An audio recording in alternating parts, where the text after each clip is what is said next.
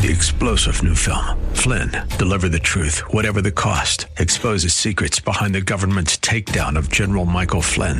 Flynn knew what the intel world had been up to. He ordered the first audit of the use of contractors. This set off alarm bells. He told the truth. He was the most dangerous person for Donald Trump to hire. They had to get rid of Flynn.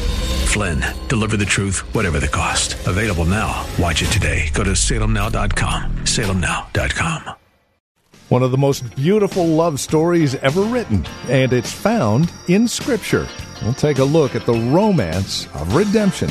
Coming up next, right here on Truth for Today.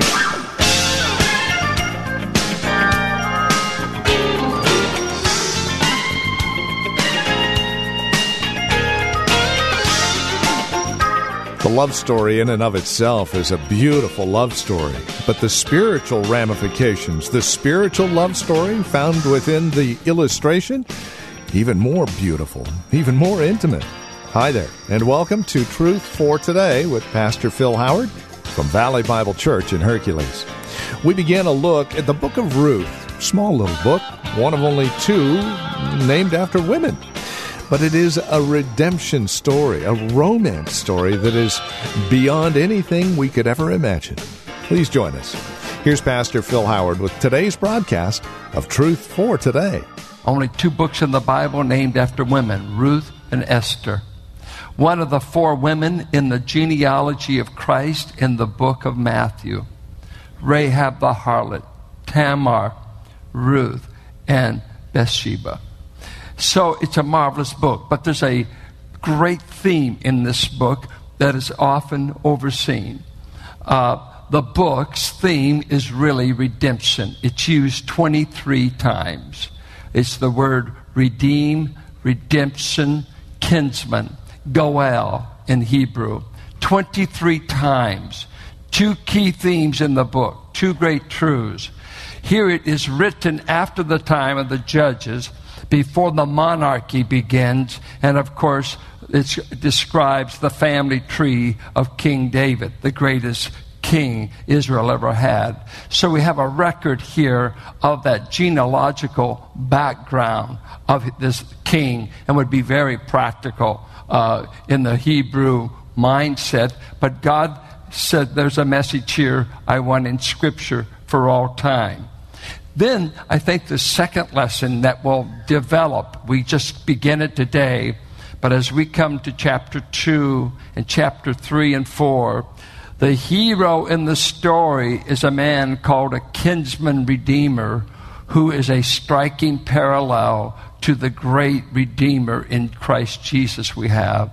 And so we see an Old Testament glimpse. Let me say this all scripture ultimately points to Christ. It's a Christocentric book. And uh, sometimes, as doctrinal preachers, don't like to mess with historical books to our own chagrin, as though we know better than God what to say to his people. He wanted to say what he says in the book of Ruth. And so we want to look at chapter 1. And I, I see chapter 1 in this romance of redemption that we would call the book, The Romance of Redemption. That chapter one to me shouts one great theme the ruin of the redeemed. The ruin of the redeemed. Now, you could take that two ways. I think, I'm really thinking two ways. The ruin of those outside of Christ that need to be redeemed. Now, the thing with Ruth and uh, with Naomi. They were believers at this time. And so I would say of them, their ruinous condition until they got back and came into touch with a man that had to redeem them. But they were believers. But I would like to, by analogy, also connect it to what it's like to be outside of Christ and to be away from God, as seen in chapter 1. And uh, let's uh, just look at scene 1, verses 1 through 5. Uh, they're the ruinous circumstances of a family. The ruinous circumstances of a family. And I, I come up with about uh, seven things that make them ruinous if you'll look at it. Uh, number one, when in the days when the judges ruled. Stop there. Judges is the most deplorable condition of Israel, maybe only parallel to their pre exile before God took them into Syria and Babylon. They are backsliding. They uh, trust God. Every time they get in trouble, they cry to God. God, in great mercy, rescues them.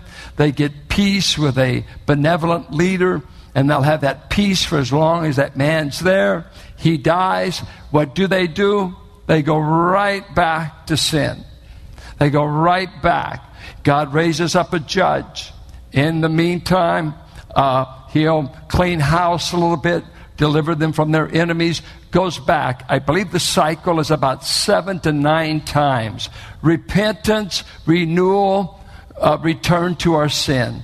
Back, it reminds me a lot of people. The only time they think of God is when they're in trouble when their enemies are coming. So it's a tumultuous time in which this family is born, just like being born in 2011. You'll be born in perilous times if you're born in 2011. And so uh, it's a ruinous time. Two, uh, it's a time of famine. And uh, famine is interesting in the land. The land of Israel, God was the owner, Israel was the renter. He said, You can live in my land, stay in my land, as long as you pay the rent. And the rent is serve me, acknowledge me. And he said in Deuteronomy 28 and 29, if you don't serve me in the land, and if you go to other idols, I will withhold rain, I will bring enemies. And if you read Deuteronomy 28 29, do not read it before you go to bed. It is atrocious, the curses that God said He would bring on His people. And so, one of the curses coming on them in the time of the judges, I'm going to withhold the rain. Texas is having one of the worst droughts they have had in over 100 years, while just a few states over, guess what, they're having floods. Did you know God controls whether we get rain or not? God control. You can't vote it in up at uh, Sacramento, California will have rain this year. Because all the, uh, the cats that think they're running this country aren't running hardly anything. You can't control tsunamis, earthquakes, hurricanes, typhoons. You can't keep the Northeast from being drowned up in Vermont. Who's in charge of all of this stuff? Don't you know the country's already bankrupt? We don't have billions of dollars to bail these people out. And God's setting up here, I control wind, storm, lightning, and thunder. And He brings a famine to the land. Maybe like He's bringing to the United States. The money's drying up the weather's eating us up. Where do you turn? What's the famine from? The divine judgment of God is on the land of Israel while they're living there. And so Elimelech, he says, We got to get out of here. And uh, so, what does he do? He goes into exile to a Gentile country. One of the great themes of the Bible is man is in exile. Man has felt like he's not at home ever since he was kicked out of Eden. And every once in a while, a melancholy streak comes over you. Is this the best there is? Is this the way God meant for it to be? Is this the paradise of God? And all of a sudden, everything in you wants to step outside next to uh, the uh, Pacific Ocean, go over to the cliff house and scream with all your lungs. This is a world under a curse. This is not my true home. This is a world under curse. This is a world that is groaning, that Adam and Eve sinned and things are dying. Things are turned upside down. I'm in exile in this world because we really are. And we never get home until Revelation 21 and we enter the New Jerusalem. We finally get home. But in the meantime, we're in exile in this world. That's why he says, We judge that we are pilgrims and strangers in this world. This world is not my home. I don't belong here. I am just putting in my time. My body says he's got a better body, a better environment, better politics, better ecology, and it's all coming in my new home. I'm not home yet. I met the owner of the new home, but I'm not there yet. And then of all things, they are in exile in Moab. Moab is an ancient enemy of Israel. You know, it's one thing for you to get mad at me, but it's another thing for you to run around with my enemies. It's one thing for you to leave because of famine, but for you to go to Moab, Moab has been fighting them ever since the book of Judges. Do you remember a guy by the name of Balaam? That hired or was hired by Balak, the king of Moab, to put a curse on Israel. Uh, uh, these Moabites are no friend. And this nation, where did Moab come from? Moab is the incestuous son of Lot with his daughters in a cave outside of Sodom. One night, one girl had sex with him. The next night, another girl had sex with him both got pregnant in that incestuous cave relationship. One gave birth to Moab, the other gave birth to Ammon, the father of the Ammonites. Not a good people as a whole.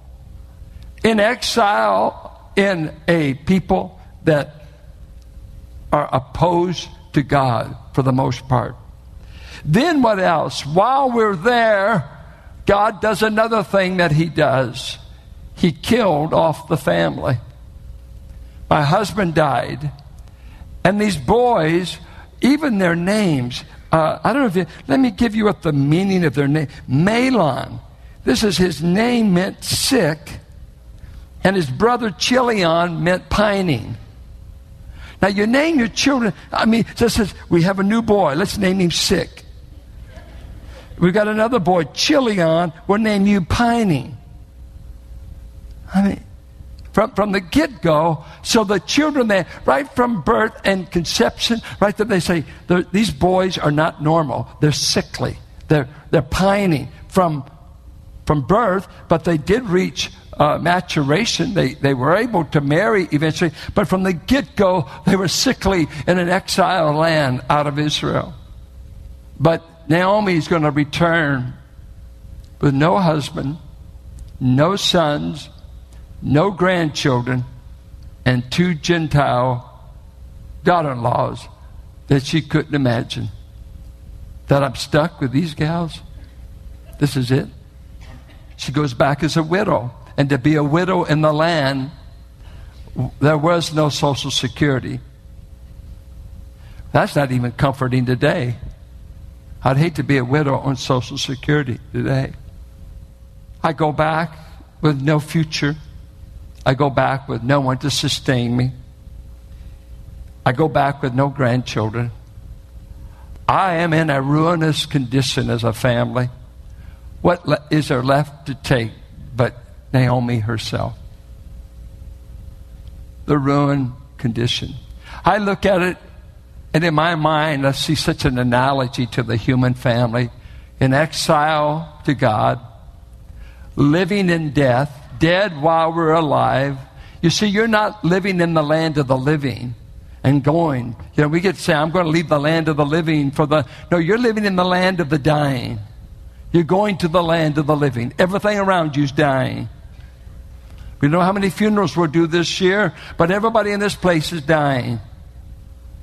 And the older you get, you're going to do attend a lot more funerals than weddings. You're going to have to get used to it.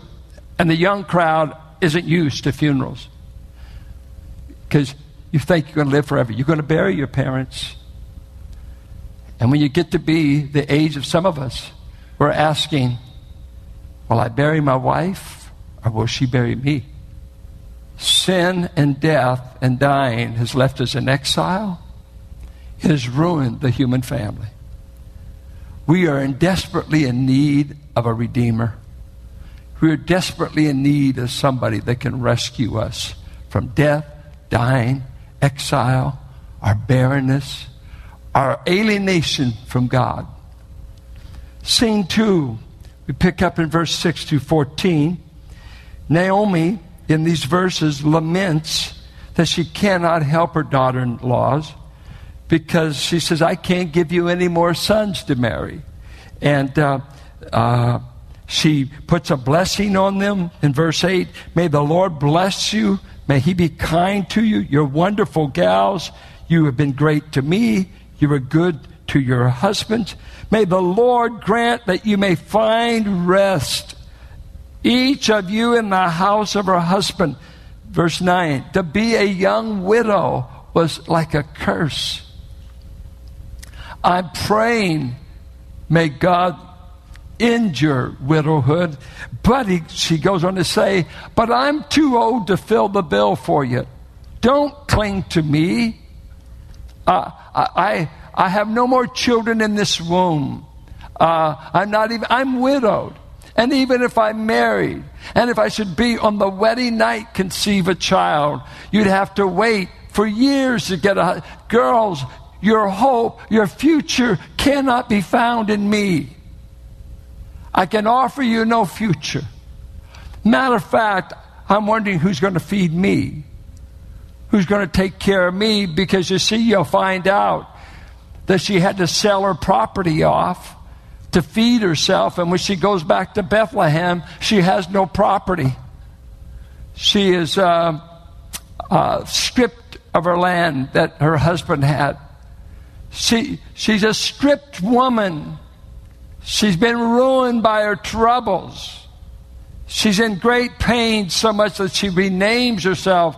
Don't call me Naomi. I'm a woman that's bitter. I'm a bitter woman. I've had bitter experiences. Calamity has come over my soul and over my family tree. What's your family tree like? Has ruinous things moved in on your family? Sons and daughters in trouble? grandchildren in trouble. Your wife died. Your wife, your husband divorced you. Death on some level. Ruinous. No future. No hope. And this country has millions of people that will sit at a bar tonight on an uncomfortable bar stool and drink until they close because their life is in ruin and nobody can give them a future. If they don't do that, they'll take prescription drugs or they'll take hard drugs or they'll eat potato chips and drink cokes until they weigh 300 pounds because they have nothing to live for. Sin leaves you ruined, stripped. She tells him, Get away, get away, I have nothing to offer. I'm, I'm too old to fulfill you and to give you a future. Then we go to one of the most moving portions. uh, when I grew up, verses 15 through 18 was the classic verses used at all weddings. And after you said the vows and everything, or you would sometime and and there were songs that would go this way and it would go this way. For where you go i will go. And and, and this bride and groom are looking at each other. Where you go i will go. And you get and and where you lodge i hope i will lodge. No i will lodge. Your people including your mother shall be my people and seldom your God shall be my God. Well, that, I mean, here where they're half drunk when they're doing this, it didn't have a lot of meaning. Where you die, I will die, and there will I be married, buried. May the Lord do so to me and more. If anything but death parts. I mean, is this not beautiful? I mean, it, it is so magnificent. The strangest thing is, it's a daughter in law talking to a mother in law. Can you imagine you saying this to your mother in law? Where you lodge, I will lodge. Where you go, I don't want to be. Where you are, I don't want to lodge. Your home, keep it to yourself. It's not my home. But this is two widowed women, and this Gentile girl has an overwhelming loyal bond. Uh, I believe that Naomi must have led her to the Lord down there in Moab because the first daughter in law, Orpah, she, she goes back and Naomi says, Go back to your people, go back to your mother's house, go back to your gods. And the god of Moab was Chemosh, a terrible god. And she, she took it. She went back. But Ruth says to her mother in law, Your God is my God. I've met the God of Israel. I've given up the idolatry. I want the God of Abraham. And God's got to let this Gentile girl in. I believe. I'm a proselyte. You've got to let me in. And where you lodge, Naomi, and I know you're a widow, I know you've sold your property. I know you don't offer me anything, and neither do I except a loyal love. Let me tell you this the greatest thing you can give anybody is a loyal love. And that's all Ruth had to offer. And Naomi said, You don't have to go back if you love me that much. When I proposed to my wife, I was broke. I had $300 to my name. I was in finishing my second year of Bible college. We were 20 years old. I was already preaching. And I preached for small churches, churches between 50 to 100 people. Their pastors made $5,000 a year. Her pastor made $5,000 a year. Her dad despised me because he was the son of a preacher and he didn't want his daughter marrying a preacher because he was sick of the poverty they grew up with in the name of ministry. And when I proposed to my wife at 19, no, I was 19, that's when we became engaged. I said to her, Carolyn, we can't afford to get married. I'm still in school. I'm in love with you. I don't want to sleep with you till we're married. I want you to be pure. I want to be pure. And all of our generation was sleeping with everybody. This is the 60s free love, sex, and drugs. But you know Christ, and so do I. I'd rather be broke and pure than impure and rich. We'll marry, but we'll be broke. That's the only few. And then I said, the only thing I offer you is a loyal love. I will never love another woman enough to sleep with her, to have children with her. I promise you, I'll give you all of me. And she was in love enough to take the gamble. When ruin is all around you, here in the manure pile of the book of Judges, in the manure pile of idolatry, apostasy, backsliding.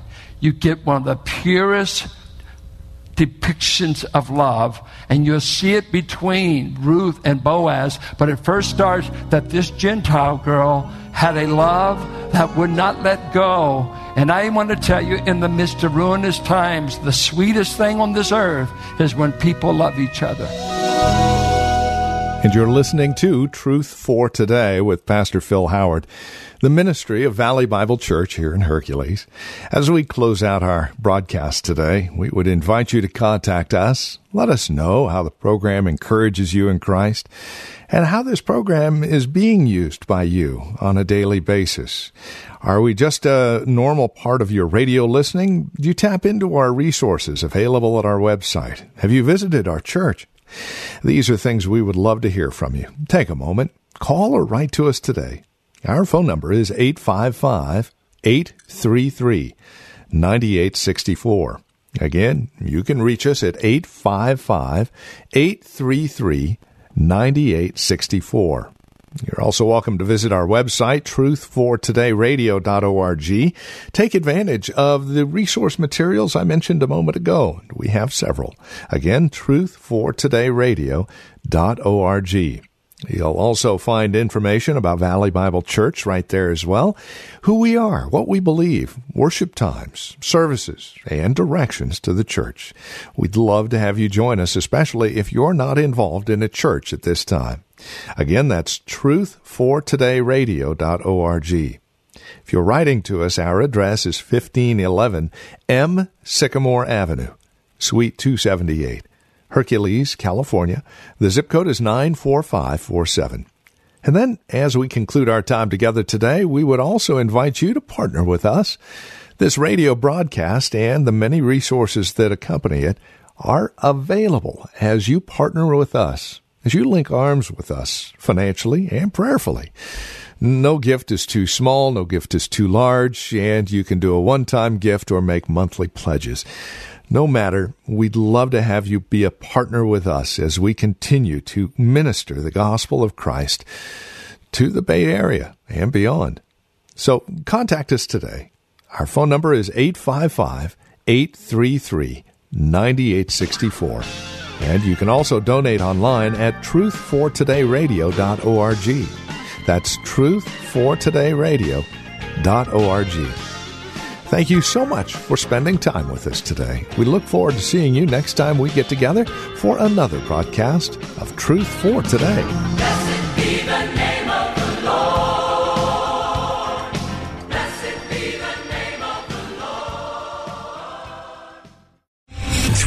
General Michael J. Flynn, head of the Pentagon Intelligence Agency, knew all the government's dirty secrets. He was one of the most respected generals in the military. Flynn knew what the intel world had been up to. He understood its funding. He ordered the first audit of the use of contractors. This set off alarm bells.